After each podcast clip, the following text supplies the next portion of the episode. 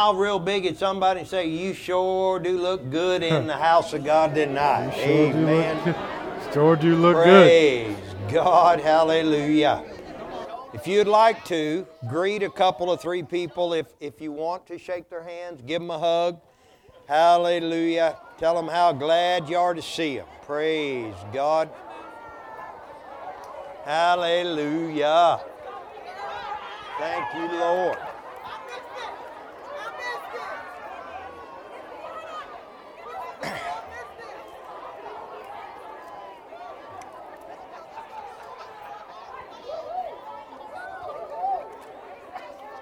Hallelujah. Glory to God forever. We are ready to have. Hey, I was sitting there thinking I ain't hugged nobody in about a year. I hug you all the time. Amen. we are so honored, my wife and I, to be here with you at the first camp meeting here. And uh, how many know we're going to hear some stuff from heaven next few days? We're going to get help, we're going to get answers. And uh, we really appreciate the invite, the invitation to come. My wife and I are so honored to be with you. We always love to come here. How many know this is our home away from home? Sincerely. Amen. We mean that with all of our heart. And uh, of course, one of our grandkids live here, and then her parents. Amen. Hallelujah. and, and they know I'm picking at them. We're so proud of Pastor Gene, Pastor Shana, all the staff at Stone Point, all the things you're doing to liberate and allow the freedom of God to be able to be preached in this valley. Amen. Hallelujah. Well, tonight, if you have your Bibles, like for if you would please to open them to 1 Corinthians chapter 14, verse 26. Kenneth E. Hagin, Brother Hagin, our, our spiritual father in the faith, uh, he left planet Earth in 2003, but he would tell us these things.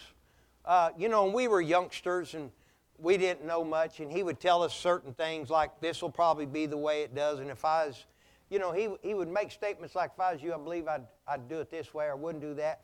Well, I mean, know when you're young and stupid, you always think you know it all? And then as you grow up, you're like, you know, I believe they were right. Amen. But, uh, but he'd say a lot of things like that. But he would tell us younger ministers, he said, one thing about, and he, he was talking about us, our family, the Pentecostal group, Word of Faith, whatever you want to call us. He said very often, instead of asking God what type of service it is, we would just try to have several services in one service. And we'd never top out to the max on what God was wanting to emphasize in that particular service.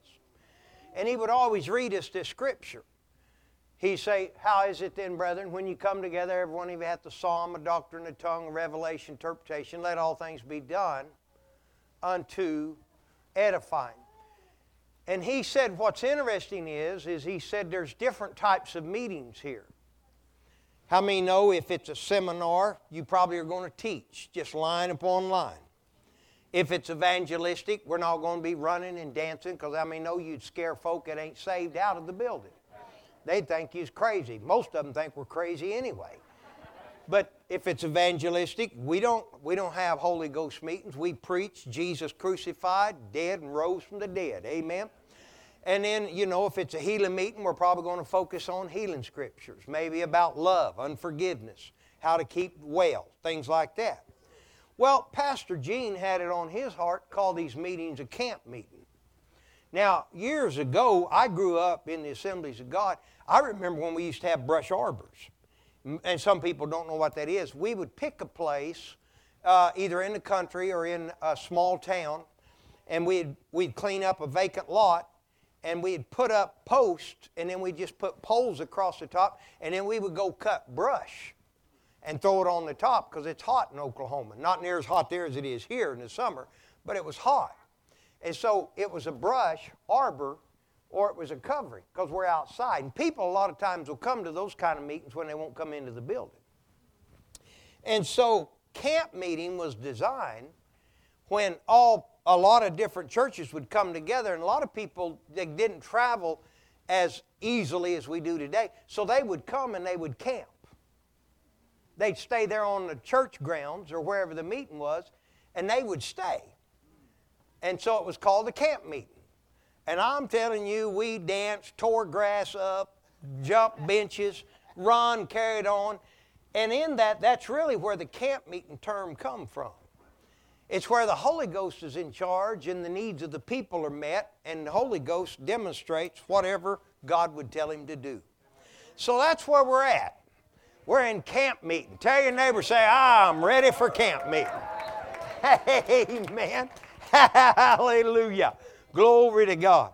So, we'll get right off into it. If you have your Bibles there, I know you do, open them back up if you would to Romans chapter 14. We'll pray and we'll get started. Romans chapter 14, we're going to read out of verse 17 in the King James, then we'll read uh, verse 17 and 18 in the NIV. We'll pray. Father, tonight, sir, we thank you for the opportunity to gather around the Word of God. We're so glad that we don't have to come and just listen to me. We'd all be so disappointed, it'd be one sided. But so we're glad for the Holy Ghost, the third person of the Trinity. Father, as we've done everything naturally, as we know to do, study, prepare, pray, that I thank you for that part. But now, Father, I thank you for the spiritual part, the Holy Ghost, the anointing of God. Glory to God. Having us do things, say things, maybe even tell somebody something. Something we wasn't planning on doing, but thank God, everybody that's come with a need, thank you, Lord, you promised to supply it. So we thank you, Father God, in these type of meetings. There's all kinds of things that can be done, but it'll be to help the people, but it's for your glory, Father. So we thank you for it. We give you all glory, honor, and praise for it. In the mighty name of Jesus, and everybody agreed, said amen, please. In Romans chapter 14, verse 17, King James, it says, For the kingdom of God is not what? Meat and drink, but what is it? Peace and joy in the Holy Ghost. Some people read that and don't really realize what he just said that there are certain things that is not the kingdom of God. The kingdom of God is not what? Meat and drink. Now, one of the things that over the next few days that we'll, we'll see how God does all of this with different ministers and stuff. We know that in today's time, there are, well, let me ask you this what is the greatest need for man? When I say man, mankind. Natural or spiritual? Spiritual. And there are many, uh, what do you call groups that do stuff for people, entities or charities and different things. There are, there are many groups on earth that do cater to the natural needs of humans. But the church main focus is to minister the, to the spiritual needs of humanity. So when he says this, the kingdom of God, now I'm going to say it this way, is not humanitarian only. But it is righteousness, peace, and joy in the Holy Ghost. Brother Jerry Savelle, many of you have probably seen him or heard of him. You know, years ago, God began to deal with him about a certain nation overseas and said, Go. And Brother Oral Roberts would actually go with him in his older years. And they were building different things and things. And one man told Brother Jerry Savelle, he said, why do you go and never teach the people how to dress? You know, some, some of them wasn't wearing a lot of clothes and to eat and stuff. He says that's humanitarian.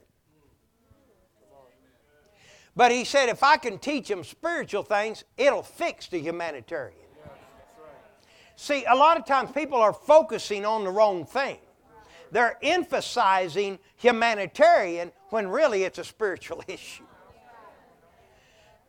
And so he went over there and they said, Why don't you teach them how to eat? Why don't you teach?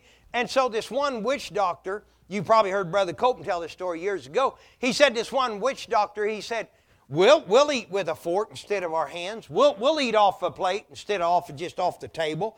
Because he said, that doesn't hurt us at all. But he said, as soon as they leave, we'll throw the fork away. But he said, this other guy, talking about Brother Jerry, he says he's changing people's hearts. And he said, This is dealing with us because we're witch doctors and he's messing with our folk. the church ought to deal with the spiritual needs of humanity. But everybody say the kingdom of God is not humanitarian. But how many know oh, if a person will find out about the kingdom of God, it'll fix humanitarian needs. My wife and I, we, we have this uh, one lady, she's an older lady, she's a very good friend of ours. But years and years ago, she was in one of our services, and uh, we were just preaching along. And the Lord, he's, I saw something hanging on her uh, in the realm of the Spirit. And, and I called her up, and I said, uh, and I called her by name, and I said, ma'am, there's a spirit of poverty that follows you around. Her mother would give her stuff, do different things for her and, and other people, and you could give her a brand new car, and it wasn't very long, and you would see it. Now, when we all drank and drove, we called them whiskey dents, but she didn't drink. But she'd have dings all over it. And you'd give her nice stuff, and it would just like doors would fall off and stuff, and and, and what it was was a spirit of poverty, even though things kept being given to her. See, when you keep giving people things, but you never deal with the real spiritual issue, it never fixes nothing. So, what is the kingdom of God? Righteousness, peace, and joy in the Holy Ghost. Tell somebody it's spiritual. What is the kingdom of God? Righteousness, peace, and joy in the Holy Ghost. Now, in, in Romans 14, 17, 18 NIV, it reads uh, this way. They'll, they'll pull it up for us. Romans 14, 17, 18 NIV. Do you have the NIV? Awesome. Thank you, gentlemen. For the kingdom of God is not a matter of eating and drinking, but of righteousness, peace, and joy in the Holy Spirit. Verse 18, because anyone who serves Christ, now please hear these statements. Because anyone who serves Christ, tell me the rest, in this way is. What way is he talking about that pleases God? Righteousness, peace, joy. Most people think that rejoicing is optional based on what they're going through. And have no idea of the spiritual force, power, and ability to break things off and to release things. Because it is a sheer act of faith on your part to rejoice when all hell is breaking loose. But if you patty cake somebody when they're always down and say, I know it's hard, I know it's bad, instead of slapping the taste out of their mouth and say, Listen, you need to straighten up, and you know good and well the devil is out to destroy you. You need to let him know right now you are not quitting. You're going to rejoice in the face of hell. You are going to praise your God because I'm of a spiritual kingdom. But when stuff gets so tight, most of the time you can see it on people's faces. They don't have to tell you they're going through something, you can read it. And, folks, let me tell you something. The reason imps follow you and I around, familiar spirits means their job is to dog your track and find out what makes you trip your trigger or whatever, and they take notes. Well, when money gets real tight, they, they almost quit going to church. They quit tithing. They get mean to their spouse. So that scenario is going to keep showing up around you because it's still working. But when you begin to realize the kingdom of God is not money, the kingdom of God is spiritual. But if I will get over into the kingdom of God, it'll bring everything else that I'm needing. Glory to God. So read this with me again. NIV. Let's go back 17 in the NIV. For the kingdom of God's not a matter of eating drinking. Slap your neighbor on the shoulder and say, It ain't a matter of humanitarian. But what is it? Righteousness. Now, question can you get right by I'm talking about right with God, any way natural. It has to be a spiritual thing. How many know you can't have peace?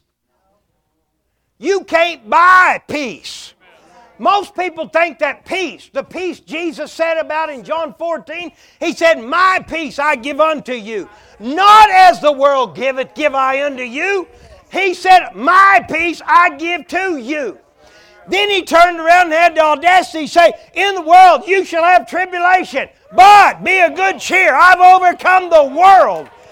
Peace is not the absence of trouble, but in the middle of trouble, you can have a calmness. You can have peace. Glory to God because it's a spiritual force. And those that will live this way, next verse, who serves Christ in this way pleases God.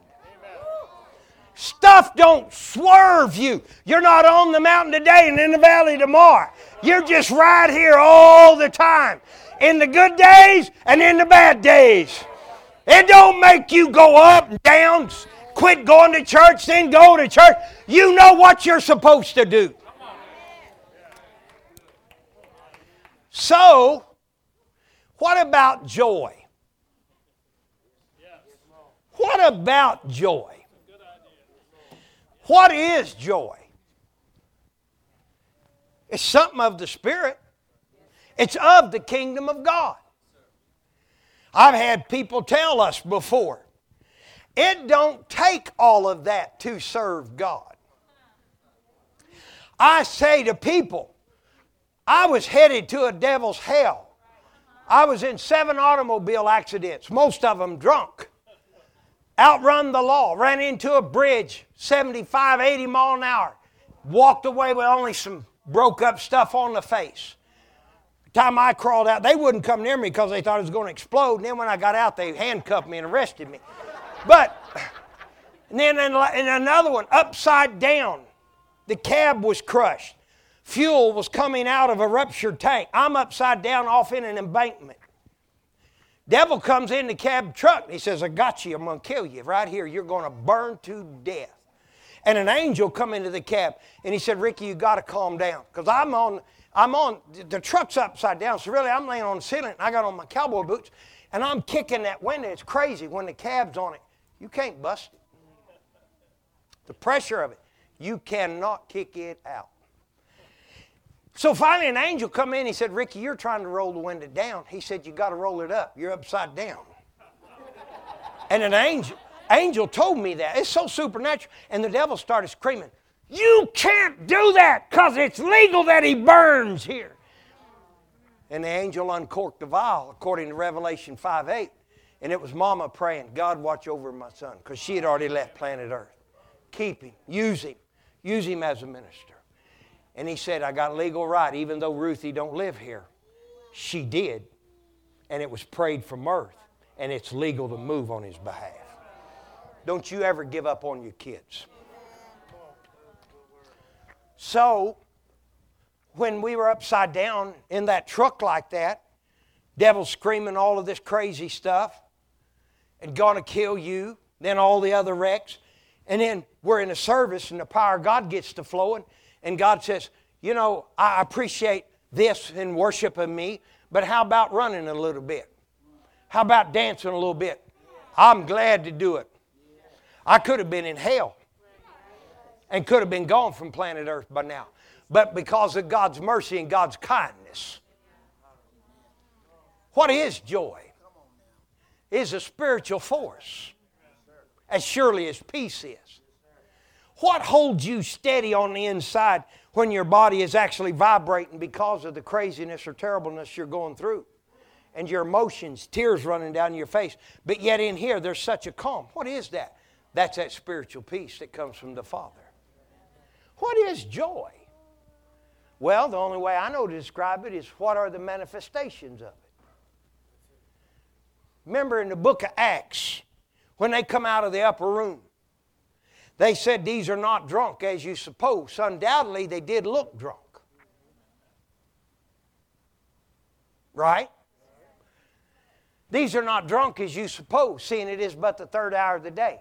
But this is that which is spoken by the prophet Joel. And so undoubtedly they're staggering around. How many of y'all ever seen somebody drunk? I'm not going to ask you if you ever been drunk. How many of y'all ever seen somebody drunk? What do they look like? Everything's funny.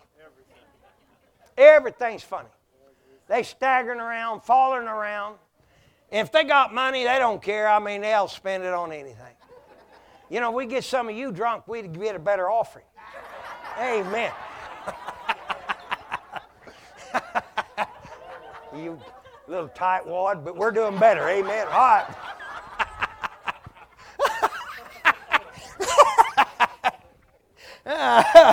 That's what I used to be. You can ask my wife, huh, honey? Yeah, I was a tightwad. And I didn't mind it either. We somebody invited us to go to eat. I'm like, uh, you invited us. I ain't paying for nothing. I needs my money. Hey man. the, the joy of God will you know loosen you up a little bit.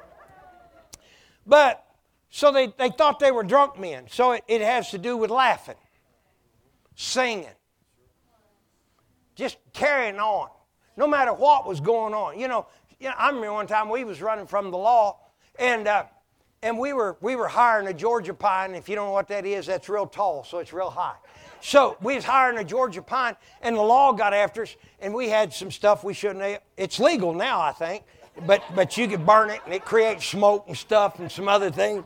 Some stuff that comes in aluminum cans and little square bottles. And they got after us, but I'd cut a hole in the floorboard of my car and then put a rug over it so when the law got after us, we could throw it out. And then the law would see it fall out, and we'd be like, uh uh we didn't throw it out no window. You didn't see it. But we'd get rid of it before they stopped us so we didn't have to go to jail. So we was doing all of that crazy stuff like that. But what's amazing is this. One time we was driving, that guy says, ah, the lights are on behind us. And we was all like, really? and you know, it'd be amazing if somebody got an unexpected bill and instead of reacting in the way of threatening, the goodness of God, like, God, I don't know how come this keeps happening. They'll be like, God, I think you're such a good father. And I tell you what I'm going to do, devil. I'm going to lay this bill down here on the floor and I'm going to dance around it. That's such a spiritual response. Somebody gets sick, somebody dies, like my mother did, and many have responded like I did. Well, I'm done with church. And I said, To hell with God and church and everything else. I would never say anything like that now to my father. I was hurting. Mom died. I'm a kid. I said, I ain't never going back. Well, how many know I responded naturally? Because I didn't understand the kingdom of God, nor did I understand my father. Somebody gets sick, somebody dies, people's like, well, I just, I don't know if you can trust God or not. May I encourage you, you can. And may I encourage you, if while I'm talking, if you will go to Matthew chapter 6, look at about verse 8 or 9. We'll go in there somewhere. Matthew chapter 6. Whew, glory. Matthew 6, 8. Be ye not therefore like unto them, for you knoweth what things you have need of before you ask. Verse 9. After this manner, therefore, pray you, our Father which art in heaven, hallowed be thy name. Verse 10. Thy kingdom come, what? Where? As. That ought to let everybody know that the will of God is not being done on planet Earth.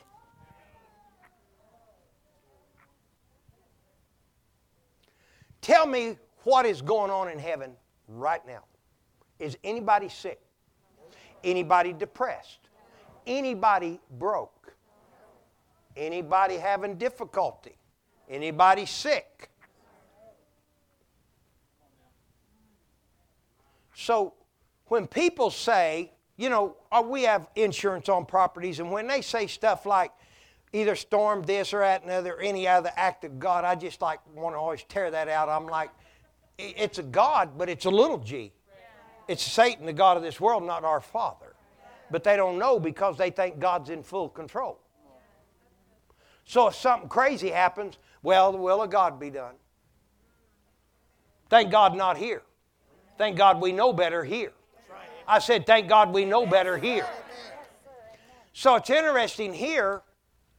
God said through Jesus, praying, He said, and we know the kingdom has come, Luke 17 21, kingdom of God, anybody born again is within us, right? So He said, Thy kingdom come, thy will be what? Done. Where? In earth, as it is we should be able to see a vast contrast contrast between the kingdom of God in heaven and the kingdom of God in earth. But yet Jesus asked us to pray that the same way the kingdom of God in heaven is operating, he willed it to be done on earth also. So on earth, where would you be able to see the kingdom of God? In the system, world system? Nope. Where? Y'all said it. Church. Make it more personal. Say me. Then you ought to be a light of what the kingdom of God actually looks like on earth the same way it's operating in heaven. And the kingdom of God is not natural, but is righteousness, peace, and joy in the Holy Ghost. And those who serve God or Christ in this way are pleasing to the Father. Instead of letting every little thing upset you, threaten to quit church, quit God, get mad. I don't know how come we always have these bills. Because you made them.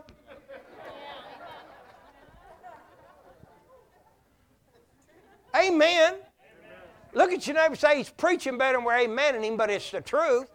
Amen. But I mean, no, there's nothing wrong with having bills. Amen. Now, go to Matthew 4:23. They'll pull them up. Matthew 4:23, then Matthew 9:35 and Matthew 24:14. Matthew 4:23. Here it is. Jesus went about all Galilee, teaching in their synagogue, doing what? Tell me gospel. What is it? Good news. good news, good tidings, good message. Where do you have to hear the gospel at? Okay. Tell me Luke 4.18. Jesus said, Spirit of the Lord's upon me. He hath anointed me to preach the gospel to the poor. What is the gospel to the poor? To be poor no more. See, one guy told me, he says, Well, it's how to be saved. I said, No, that's the gospel to the lost. So, what's the gospel to the sick? But yet, you have to hear the gospel message in every area of your life. Because if you don't, you can't believe it, even though it's available. So when people hear messages about the gospel of prosperity and get frustrated over money, don't even know they're shooting themselves in the foot. So, Matthew 4 23, and Jesus went about all Galilee, teaching in their synagogue, preaching the gospel of the kingdom. Everybody say, the gospel of the kingdom. Okay? Then the other one, please, Matthew 9 35. They'll pull it up. Jesus went about all the cities and villages, teaching in their synagogue, preaching what? It's interesting, isn't it? The good news of the kingdom. What group of people are you with? There's only three on planet Earth 1 Corinthians 10, what is it, 1032, is that right, maybe?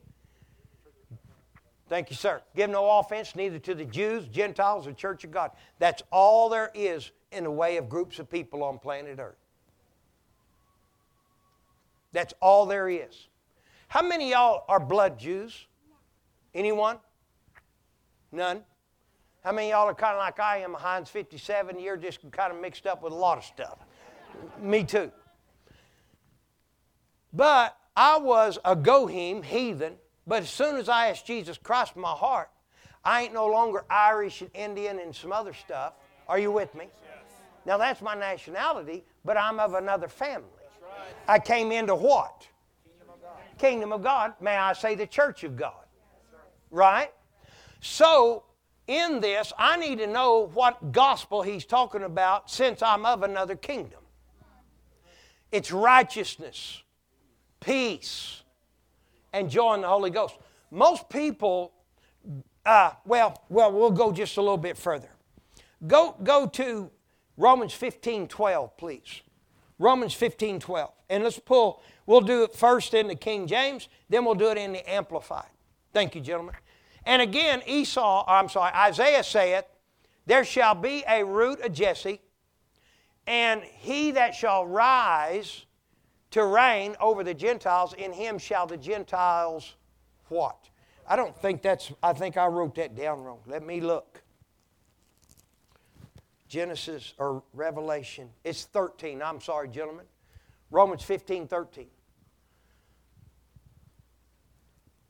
Now the God of hope fill you with what?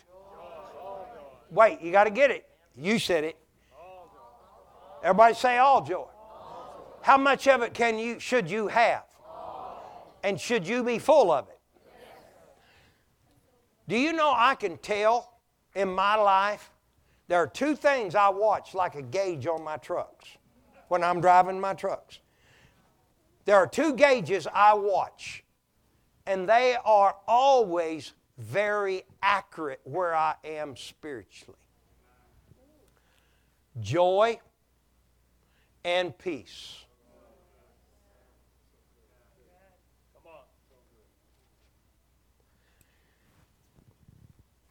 If you are irritable, always upset, touchy, and when people see you coming in Walmart, they duck and go to the other aisle, it ought to give you a clue.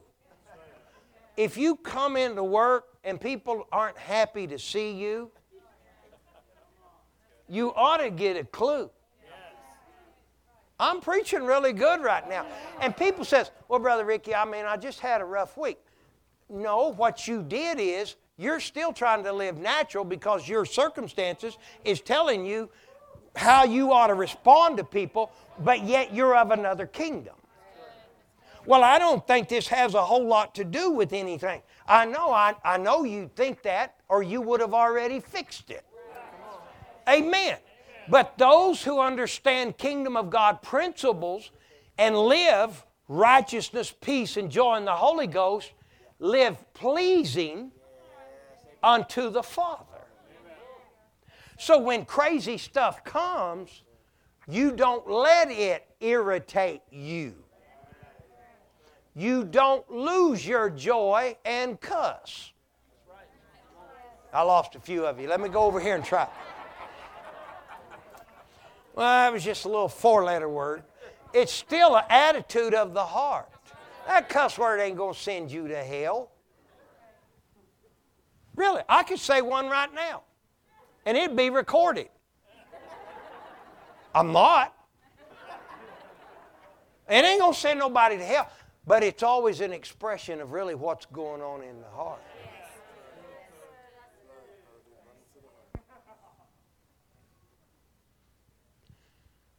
So, if you would, smile at your neighbor and be kind and say, I've noticed you've been a little touchy lately.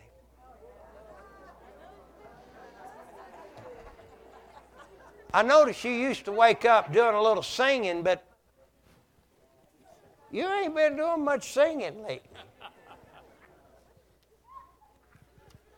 And if you can see it or other people can see it, I promise you the devil can see it.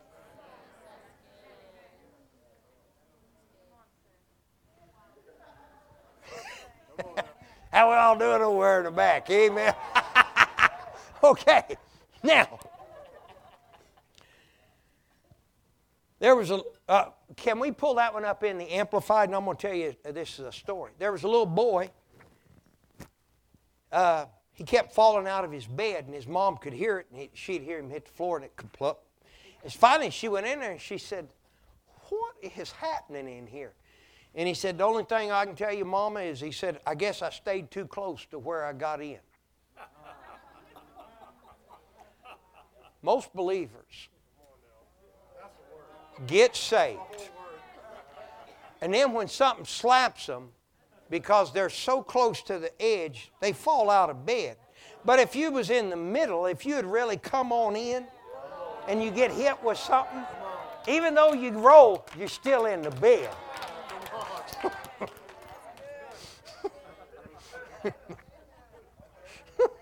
so tell somebody, maybe yourself or your neighbor if you want to, if they're still talkable, the person you've been telling this all to, tell them, say, maybe you need to get on over in the middle of all this. How many y'all really appreciate getting born again, missing hell, making heaven? But how many of you know to live a goofy life, a sad life, a defeated life, is still just, there's no comparison to still missing hell, even that kind of life. But God, through Jesus, made provision for a way better life here. Verse 13, Amplified, may the God of hope so fill you with all joy. Tell somebody, say, all joy.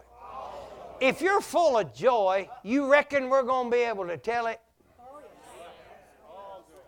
Yeah, six of you think so.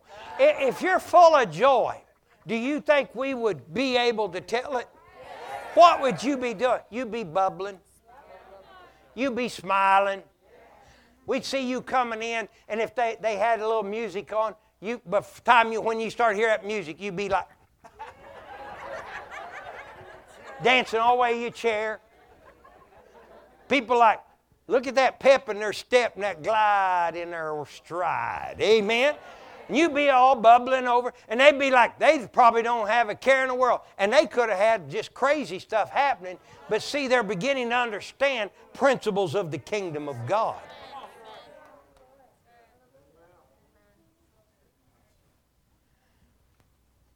I know we all need help at times. We've went through some stuff before. Make us cry, make us hurt physically. And you know, we've all been there, and we'll probably be there again. But the thing of it is, is when you linger there and it keeps being longer each time you stay there, the enemy knows if he just stays with this long enough, he's finally going to whoop you. But if it gets shorter and shorter, he's like, we're going to have to do something different because the word's starting to work in their life. They're doing it, and it seems like this depression, this sadness is getting shorter and shorter and shorter. And the family around them's watching what's happening. Now they're starting to ask questions about that guy with the J name and all of this. We need to get them back where they're just all really no different than those that ain't serving God. How many know we're supposed to look different, smell different, laugh different, live different? Romans 15, 13, Amplified says, May the God of hope so fill you with all joy and peace. Where? In believing Where do you believe in the joy and peace?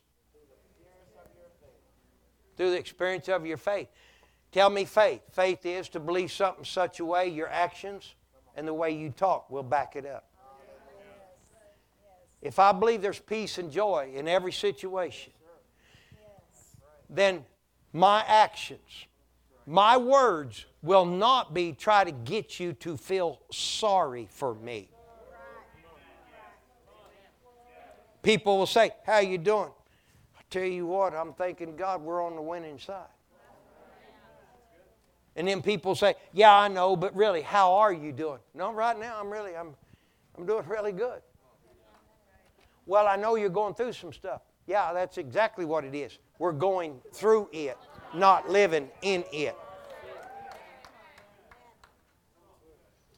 Job 5:22, please. Job 5:22 amplified. They have it in the King James. It says at destruction and famine thou shalt laugh. In the amplified it says, they'll pull it up, at destruction and famine you shall what? Now I'm going to say something. Don't get mad. When's the last time you laughed at COVID 19? If something, now listen to me, listen to me. If something robs your joy, then there's two things. You're either afraid of it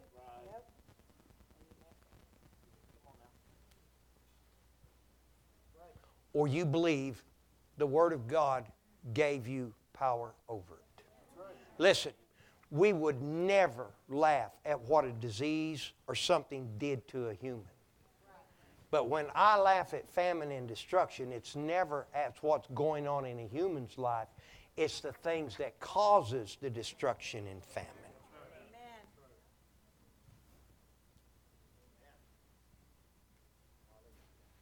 John G. Lake, who was a missionary and uh, apostle, and what was interesting is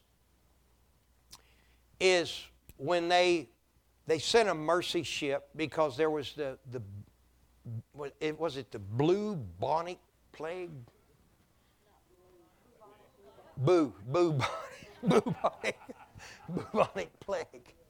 And it's killing people. And when they die there was a bloody flux that would run out of their mouth. And so john g. Lakes went and the people said have you been vaccinated? He's on a mercy ship and he said, I've come. And they said, Have you been vaccinated? And he said, No. And they said, We cannot let you on this that continent because of the plague. And he said, If y'all will let me come, he said, I will demonstrate to you who I work for. They sent a boat out, they took him in, and he said, Put some of that in my hand. And they said, Sir, you have not been vaccinated. He said, I have a revelation of 1 John 4 4. Greater is he who's in me. And he said, as soon as that stuff comes in contact with me, it'll die, not because of me, but because of the very energy or the power of God that resides on the inside of me. They put his hand under the, the microscope, they put that stuff in, and they watched scientist after scientist, and it died. And he stopped the plague through the teaching of the word and ministering by the laying on of hands. Yet there was thousands that had died previously. The reason my wife and I do not operate in fear, we are led by the Spirit. If I ever let fear start directing me, I just told the Holy Ghost, I don't need your help.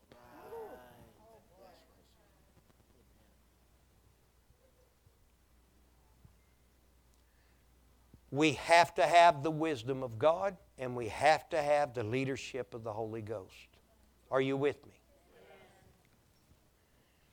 There are things now that have come with this thing of fear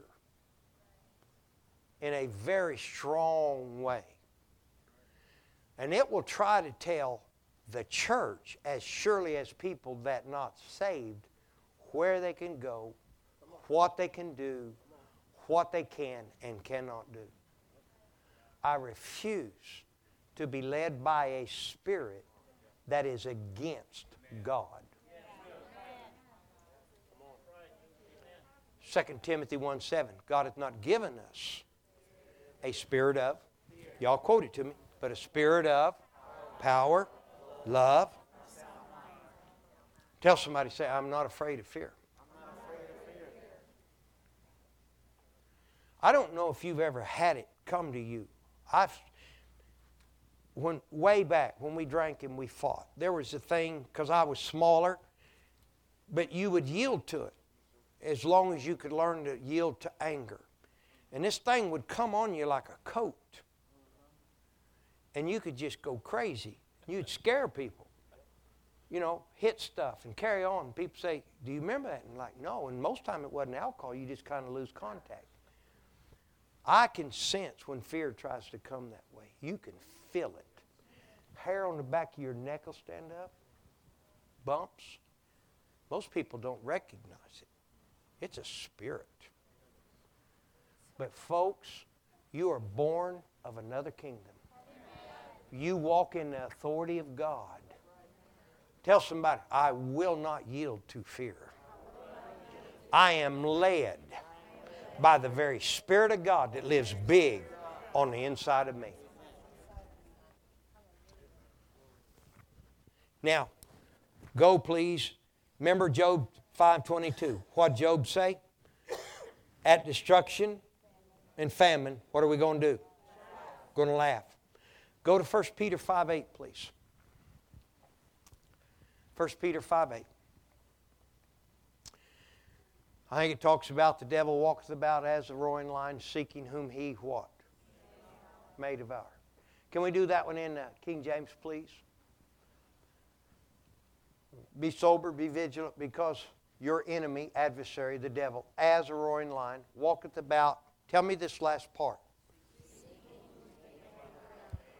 You have to make up your mind that you are a may not.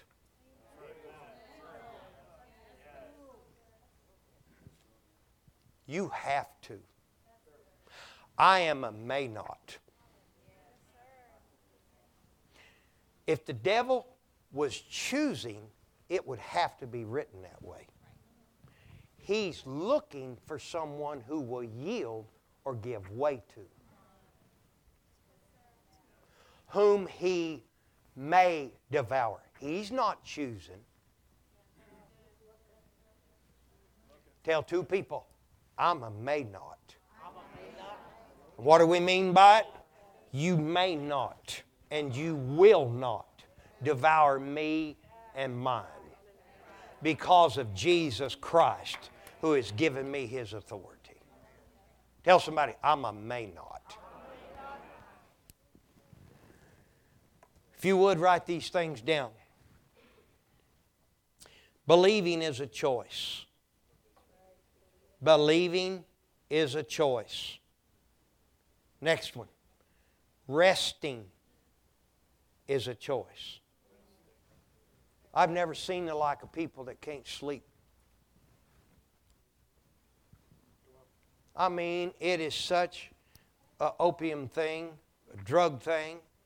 People putting little kids on stuff and just ridiculous. Bible says he giveth his beloved sweet sleep.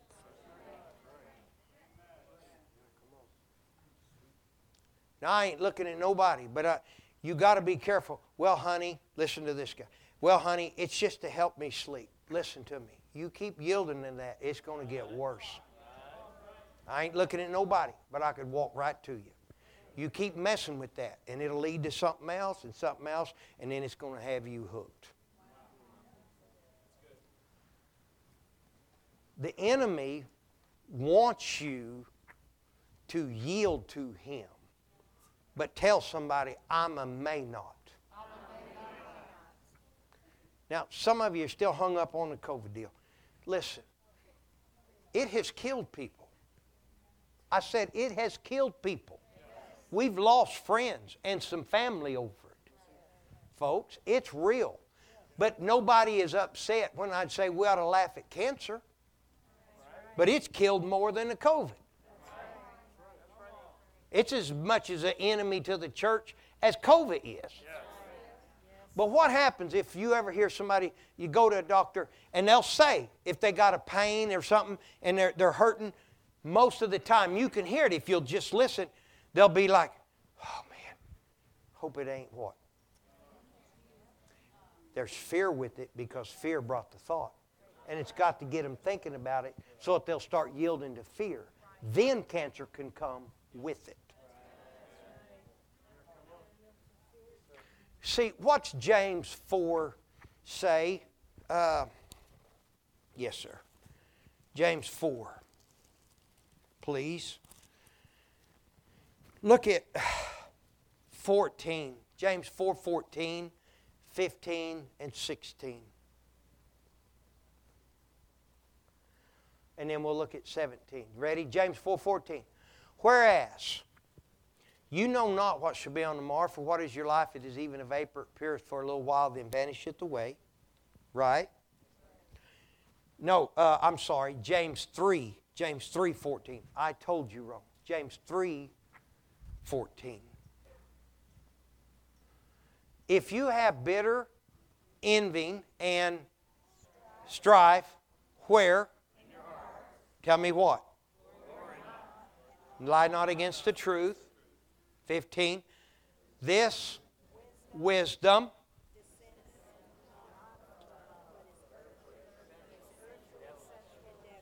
Wait. Devilish? This wisdom that says you can't help it?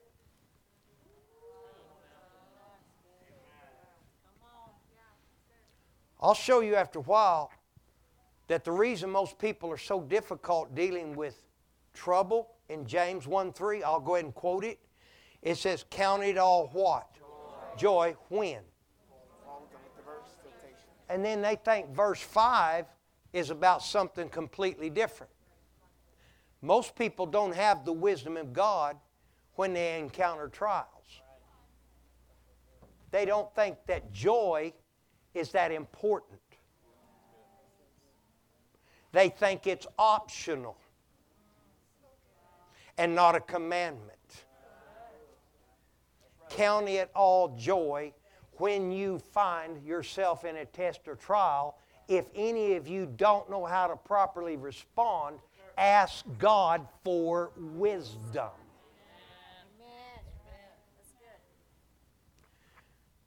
There's a, there is a devilish wisdom that will disguise as the wisdom of God. You just need to be wise about this, COVID. And they will try to get you to respond by fear. It's devilish because the spirit of fear is of the Lucifer That's right. Amen. Come on. Hallelujah. Glory. This wisdom descendeth not from above, but is earthly, sensual, and what? Verse 16, please. For where what? Now, please listen to what you're reading. For where what? Envy, there he is. People wondered, says, it seemed like I can't hear from God. I'm so confused. Tell me the rest. Question How did cancer, poverty, depression, lack get into this home? It had to come through envy and strife. That was the open door, but once it got there, every other spirit came with it. And husbands and wife gets to fussing, fighting, screaming, and have no idea. You might as well walk over to the door and say, Cancer, lack, destruction, would you please come in? Because we're going to have our way. I've got my say so. I'm preaching real good right now. You might as well invite that junk in because you've let strife and envy in and you're fighting and you don't even know what's going to come with them things. But he said every evil work. Tell me Matthew 12, what is it? 1240 43, Jesus said, After the Spirit's gone out of a man, he walketh through dry places, seeking rest, findeth none. Then he says, He, the one that was there, I will return unto my house. He's a liar. That body belonged to a person. I will return unto my house. And, and Jesus said, And he taketh with him. If you get fearful, I promise you, COVID will come with it, but so will lack, cancer, destruction, depression. But Ricky, I, I believe we should be wise. Yes, with the wisdom of God. Not devilish wisdom. Are you with me? Please hear me, folks. I don't even know what I'm doing on all this, other than I believe I'm supposed to. I got another message. I'm serious, I do. This stuff ain't in my notes. So if you'll hurry up and get it, we'll get back to the notes.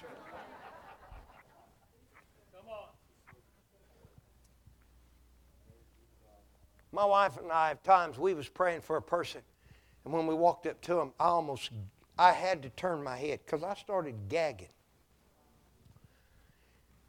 And I, was it you that was standing there with me at time? And I said, Do you smell that? And I did it in a very discreet way. She said, No. No, one time you did, though.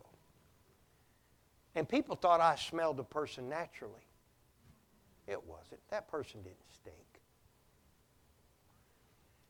But there was a spirit of death, and it stinks, and it smells like a maggot in a dead animal. It will turn your stomach. And that thing was dogging his tracks. And it followed him, and I could smell it, not with the natural.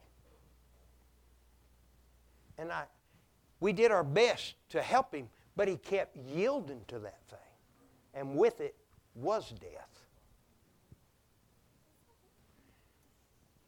See, we are of a spiritual kingdom because we are spirit beings. You're not a body, you live in one.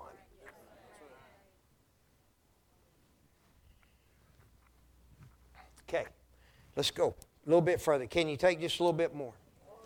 Believing is a choice, resting is a choice, rejoicing is a choice. Tell your neighbor, say, it is not optional. Can you pull up Hebrews 4 1 through 3? please?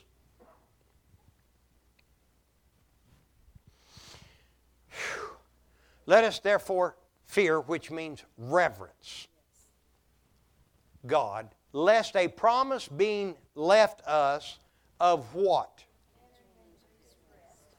So if I take the promise, I'm of a kingdom of God, and I can live in righteousness, peace, and joy in the Holy Ghost. I will always have rest no matter what storm I'm going through. Let us therefore fear lest a promise being left us, left us of entering into where? His rest. Any of you should seem to come short of it. Next verse. For unto us was as well as unto them. Tell your neighbor, say the gospel is being preached to us tonight. But the word preached didn't profit them, not being mixed with faith in them that heard it. Three, for we which have believed do enter into. So everybody say, rest is a choice. Believing is a choice. And rejoicing is a choice. If you would write this down, it's a very profound statement that God have me help me with the more unthankful I become, the more dumber I become. And it's scriptural. The more unthankful you become, even though you have more than you've ever had, even though you're living better than you ever have, if you start letting this stuff around you get to you instead of you being thankful, you'll become even dumber. Pull up Ephesians 4:18, please. I don't remember if it's in the amplified, but Ephesians 4:18 having the understanding, we'll do the King James. I believe it'll help us. That, that's a good one too, though. While, you, uh, thank you, we'll read that one. King James, you ready? Y'all read the very first part to me. What is, what is that? How do you walk into dark? Remember 1 John 2? Let no man say, he hateth his brother, for whosoever says he hateth his brother steps into darkness. Is that lost? No. You step out of the light or the revelation. When revelation of these things come and you refuse to accept them, you step into darkness. This is not lost. The more unthankful you become, the dumber you will get. Amen. Amen. God set up a way that we would live completely different than people that ain't saved.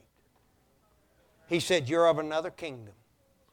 He said, Count it all joy when you find yourself in a test or trial.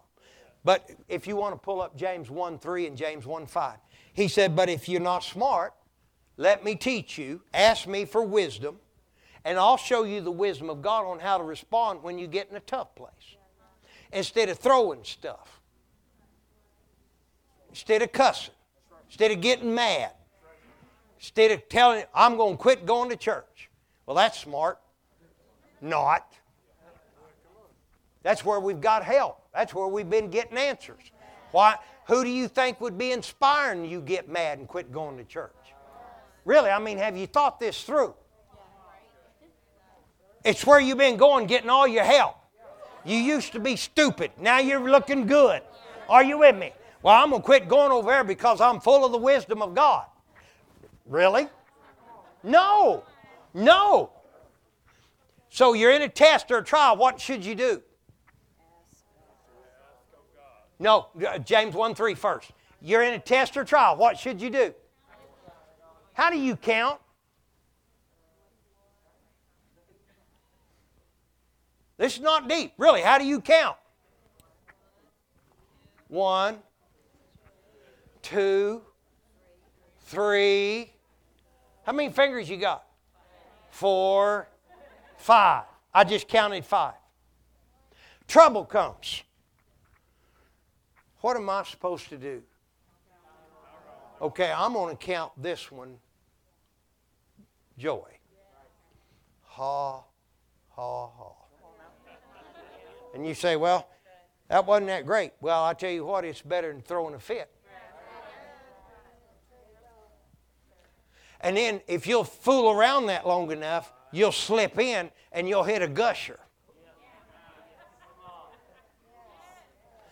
And God says, those that are of the kingdom and will respond properly to this stuff pleases me.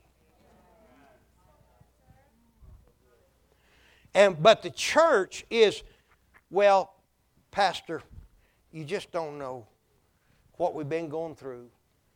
And, and I know you told us we ought to raise our hands and praise God, but I just don't feel like praising Him who sent His Son and died for me because I've had a pretty tough week. My washing machine quit.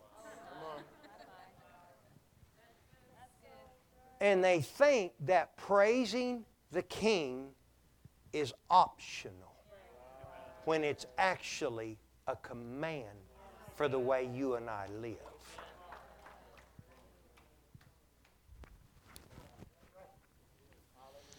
Look at somebody say, I ain't getting dumber. I'm going to get full of the wisdom of God. Can y'all take just a little bit more? Let's go to Matthew 18 verse 1 through 3. Do y'all have the, I don't even know what translation that is. TPT? Pardon? Yeah. Do y'all have that? Okay. I'm doing my deal's doing something, honey. It says change to use only while using, always allow. I don't want to allow nothing right now. I'm wanting to use It's gone. Okay. Matthew 18, 1 through 3, the Passion Translation. At that time, the disciples came to Jesus and said, Who is considered to be the greatest in the heavens, heaven's kingdom realm? Jesus called the little one to his side and said to them, Learn this well. Unless you dramatically change your way of thinking and become teachable like a little child, you will never be able to get in. This is not to not be saved.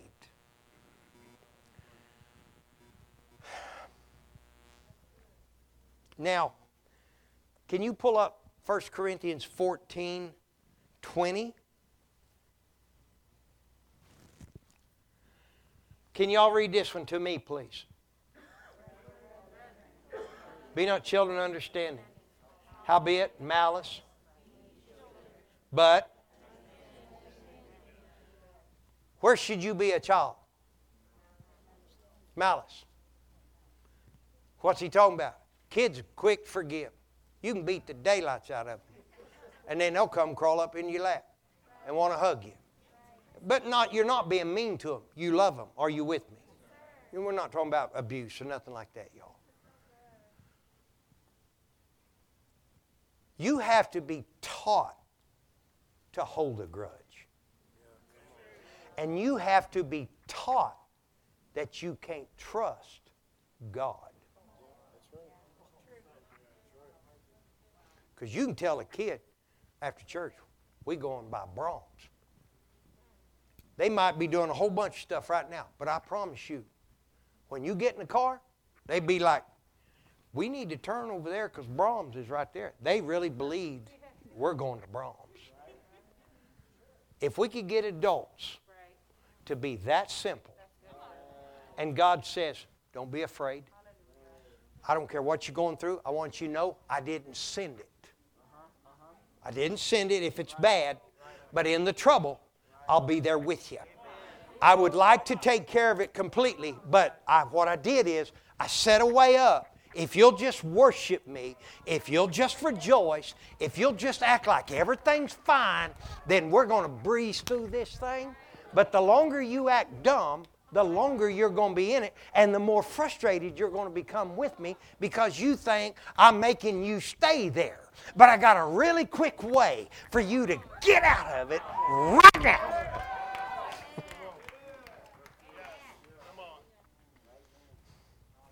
Okay.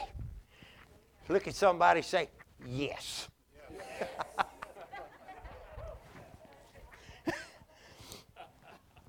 so, in Matthew, can you guys pull up Luke 18 17 in the TPT? So, they don't have it? Okay, okay, I got it. So, listen to this in Matthew 18, when Jesus said, Unless you become as a child, you shall not get into the kingdom, it can't be when he said, In malice, be kids. Right? But in understanding, be who? Be adults, be men, be women, right? So in Matthew 18, he must be talking about how children respond.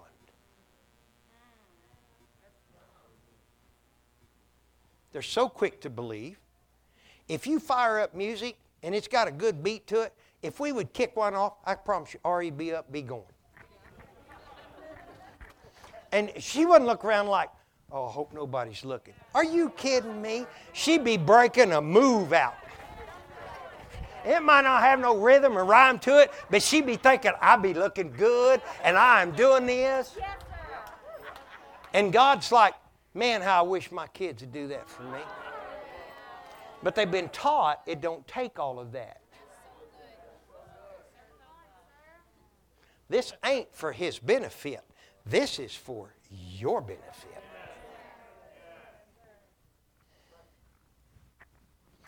So in the TPT, where did I ask you to go? There. In the King James it says, Verily I say unto you, whosoever shall not receive the kingdom of God as a little child, shall what? Listen to the TBT, TPT. Learn this well. Unless you receive the revelation of the kingdom the same way a little child receives it, you'll never be able to get in it.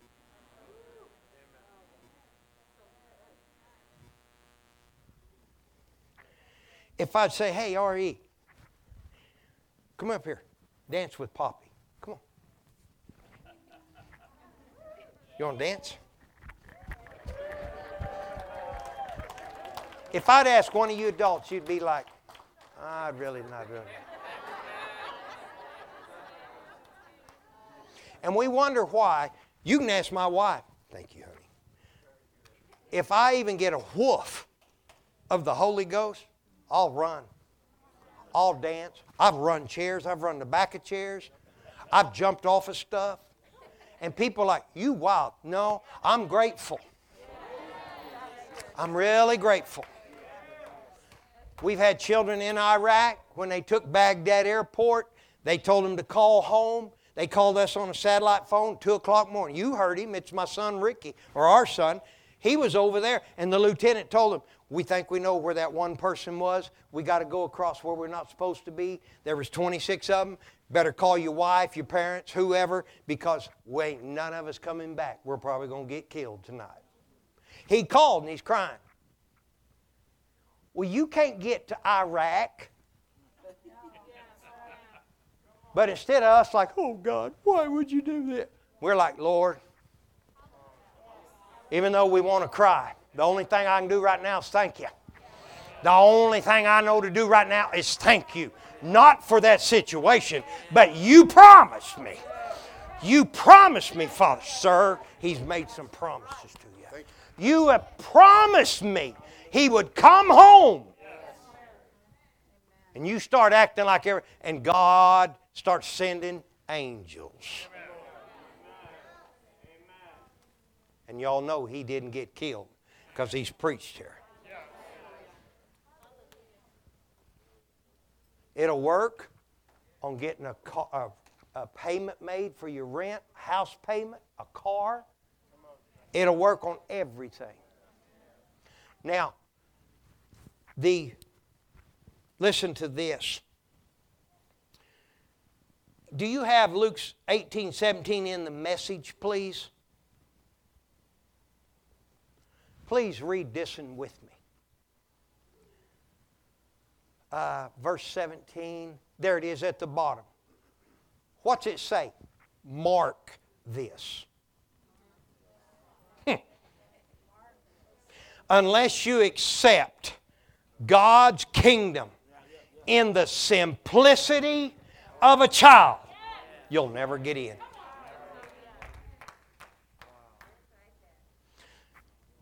God says, I'd like for you to just stand up and just worship me right now. I'd like for you to just run or act like there's nothing wrong. And people will do it. And then there'll be others like, I'll just pray in tongues. That ain't what He asked you to do right then. But then there'll be some of us that are very simple. I just trust God big enough that if He's told me and Sally to do it, even if we jump, and it don't look like there ain't nothing out there, He'll catch us. But what's the worst thing we can do? We go to heaven? That's right. But then you find a group such as this, a bunch of Maynots that ain't going to be devoured. And God says, I'd like for you to just start praising me right now. And there's a bunch of us just jump off right out there in the middle of it. And we just get to holler. And we get to shout. Glory to God.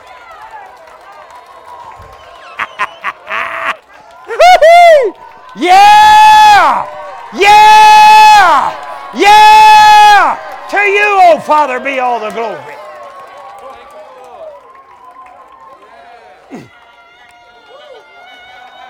Yeah! Yeah!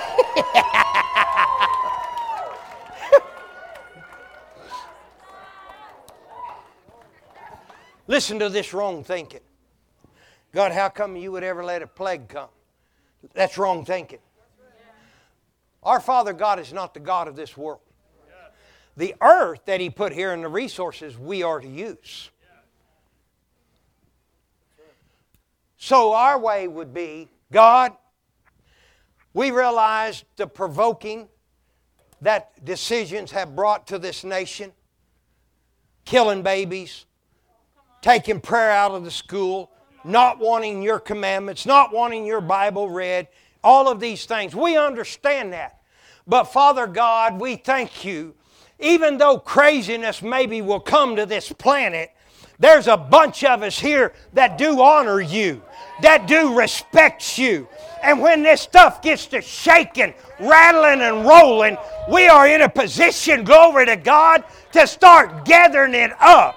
We will not let it consume us, but instead, we will worship and praise you, and we will get through this stuff, and we will do it way the kingdom of God says righteousness, peace, and joy in the Holy Ghost. Can we read you just a few more scriptures? All right, if you want, turn to Deuteronomy, please.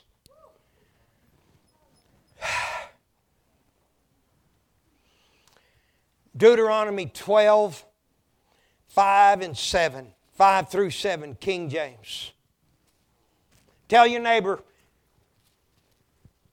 rejoicing is not optional. To count it joy is not optional. Ma'am, you know how to cry out to God, and you know how to honor Him. This junk that has kept trying to dog your tracks, it's time that that be over. That spirit that has followed you around, its assignment. Now, don't you yield to it no more. But in the mighty name of Jesus, I take authority over it and I break it off of her. I command her to go free.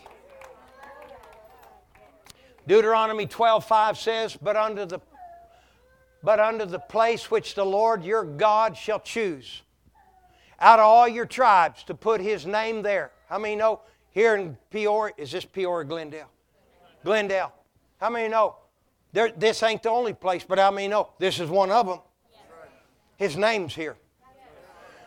Even as unto his habitation shall you seek, and thither shalt thou, thou shalt come. Verse 6. And thither you shall bring your burnt offerings, your sacrifice, your tithes, your heave offering of your hands, your vows, your free will offerings, your firstlings of your herds and your flocks. And there you shall eat before the Lord your God, and you shall in all that you put your hand unto.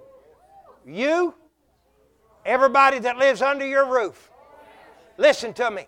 Them full grown kids that don't want to go to church no more, kick their little happy butts out. My daddy told us, he said, You maybe think you're a man now, but as long as you're here, you're going to go to church and you're going to do what I say. I said, I don't want to do that no more. He said, Then get your own place, pay for your own rent. Well, Brother Ricky, I don't know where the love of God is. I do. You're going to make a mess of them if you keep paying for all their mistakes. Make them wake up and realize God wants to help them, but they're going to have to make some decisions on how they're living. Well, that went over big, but we'll go on. Put your hand unto ye, your household, wherever the Lord hath blessed thee. Go, if you would, please. Deuteronomy 16 10 through 11, please. Deuteronomy 16:10. And thou shalt keep the feast of the weeks unto the Lord thy God with the tribute of a freewill offering thy hand, which thou shalt give unto the Lord thy God, according to the Lord thy God hath blessed thee. And thou shalt rejoice before the Lord thy God. And thou shalt rejoice before the Lord thy God.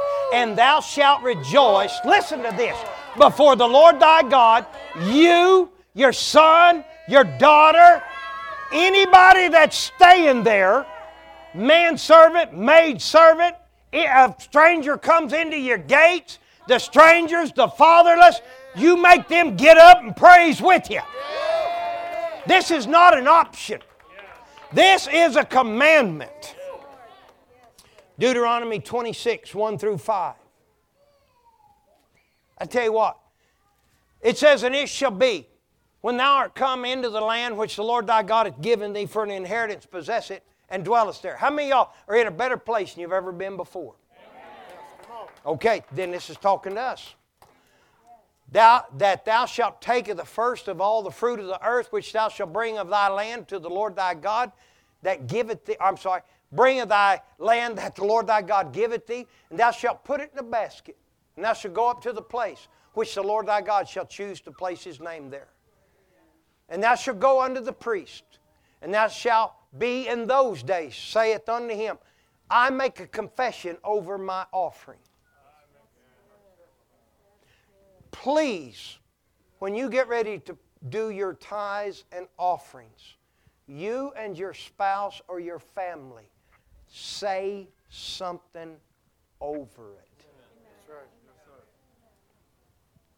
We say, Lord, thank you. You have brought us. Now, it's not Canaan's land literally, but it's Canaan's lands spiritually. You have brought us into a wealthy place, a place you have promised, a place of victory, a place of peace. And we honor you with our giving.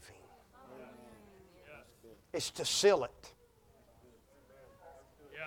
I profess this day unto the Lord thy God, I'm coming to the country which the Lord sware unto our fathers for to give us. Four. And the priest shall take the basket out of your hand. He shall set it down before the altar of the Lord thy God. And thou shalt speak and say before the Lord thy God. Now, if you would, drop down to verse 10 and 11 in the Amplified. Same chapter, same book. Deuteronomy 26 10 and 11, Amplified. And now behold, I bring the first fruits of the ground which you, O Lord, have given me. And you, you shall set it down before the Lord your God, and what? Verse 11. And you and the Levite, the stranger, somebody's just visiting among you, they're going to rejoice too. And all the good, not in what the bad, and all the good. You, uh, many of you all go. I said, "How many of y'all are doing better than you ever have?" There's hands all over this building, folks. You're in a better place. We all are, because of the goodness of God. Last one, go to Deuteronomy 28, please.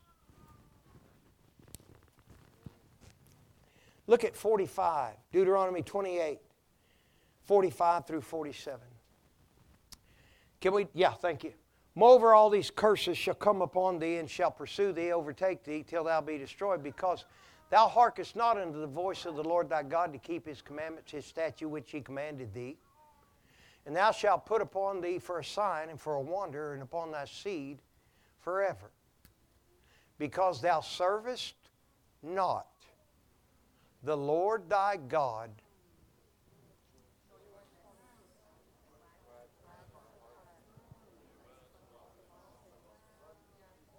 Some of you didn't even used to have a car. And you get a car, and now you're complaining about the upkeep. Some of y'all didn't used to have a house. Now you're complaining about the utilities.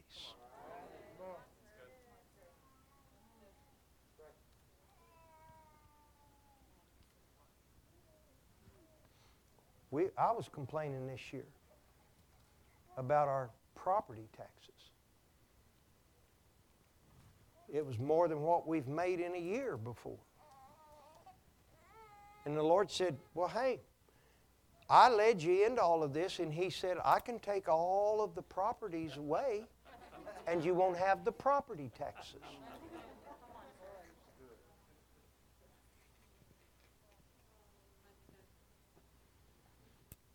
You are to be a light. Listen, if this was easy, everybody in the world would be doing it. I look at Christians never as wimps. They have to have a backbone and they got to be tough. Not hard, not cold. But you got to be make up your mind come hell or high water. We're going to do this.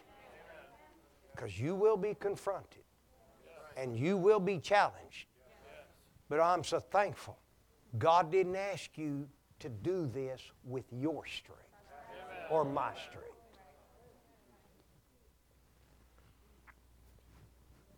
We're grateful for our cars. We get in them, turn the seat heat on. Or if it's hot, turn the air conditioner on on the dash and on the seat. All the stuff. You don't even have to turn nothing on no more. If you just start it, you can start it from wherever off your phone. You can start it in another state. Time you get there, if you're full of gas, it's still running. Get in it. You don't have to turn on wipers, radio, lights, nothing. I mean everything. It'll adjust the seat to you. Which driver are you? Tell it, all that stuff.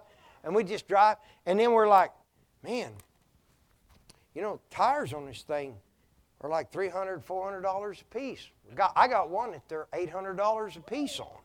And you can be like, wow, God, that sure is a lot of money for a tire. And he's like, yeah, I know. He said, I wish I'd have planted a rubber tree closer to Oklahoma.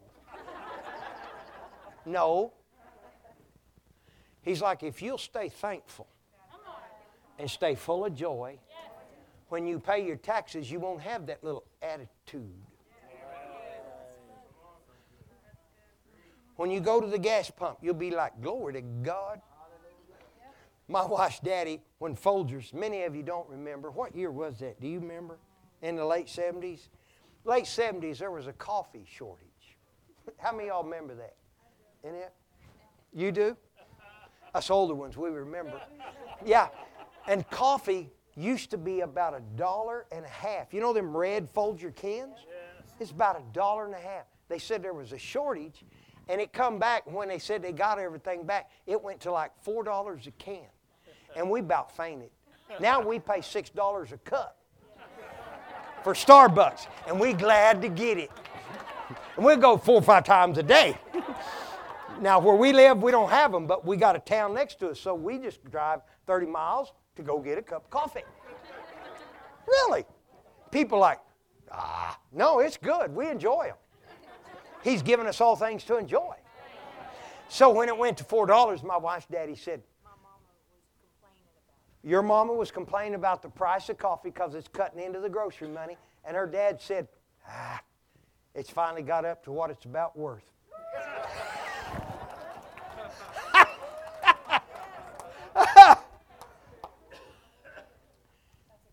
See, if you if you got oh man, if you got an attitude over the price of milk or or what? Yeah, yeah, go buy you a cow. If you can't get victory over a $4 jug of milk. And then you telling people, we're going to pay off the church building. You need to go sit down and shut up. and get you some joy and some victory, and then we'll let you get up and testify next time.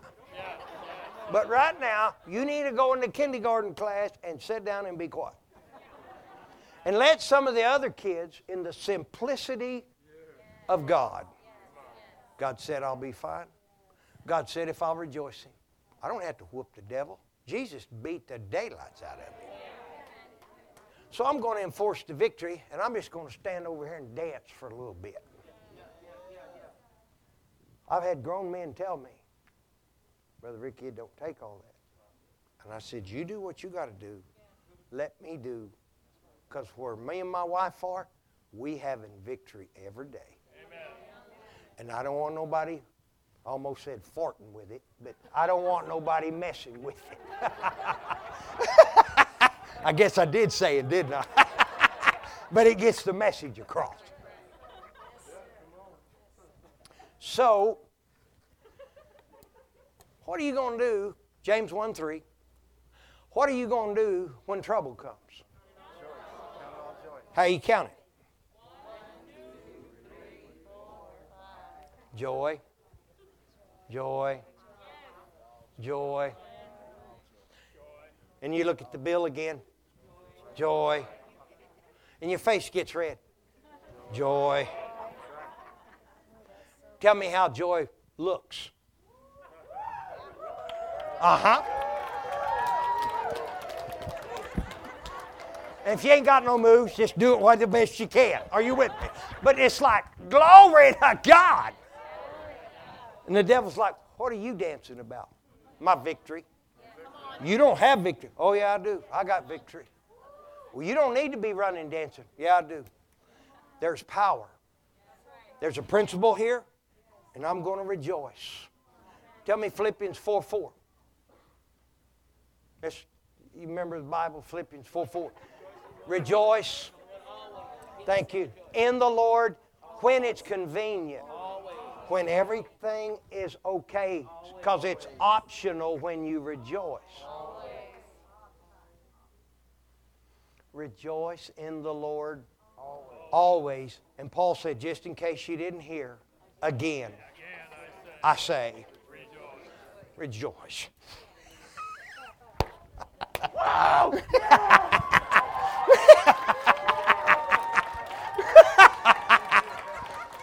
Listen, there's victory in this meeting and in this house tonight.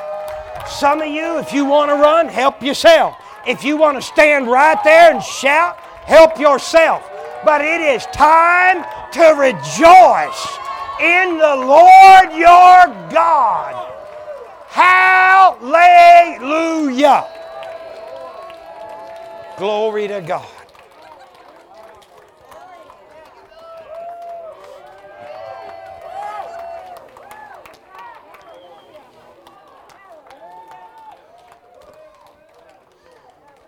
And you're rejoicing. You're not thanking God for the trouble. But in the trouble, you're thanking God, we're coming out. We are coming out in the mighty name of Jesus. You got something? Okay. You sure? Okay. Hallelujah. Father, we thank you as we did our to the best of our ability by being led to prepare this soil for the next three nights. It's been done to the best of our ability with your help, sir. And Lord, I thank you. Tomorrow, we're going to be full of joy. Not because everything worked out perfect, but because we're going to count it that way. And we realize when we set ourselves to do things like this, there will be things that will set themselves against us. But what used to trip us up will not work no more.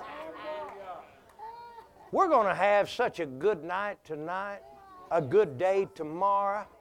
And as we come back into the house of God tomorrow night, we're going to have a pep in our step, a glide in our stride. We're going to come in here ready to dance, shout, run. We're going to give you glory, we're going to give you honor, and we're going to give you praise. And we thank you for the answers that are going to come in the simplicity of being as a child in the proper response. And we thank you for it in the mighty name of Jesus. Amen.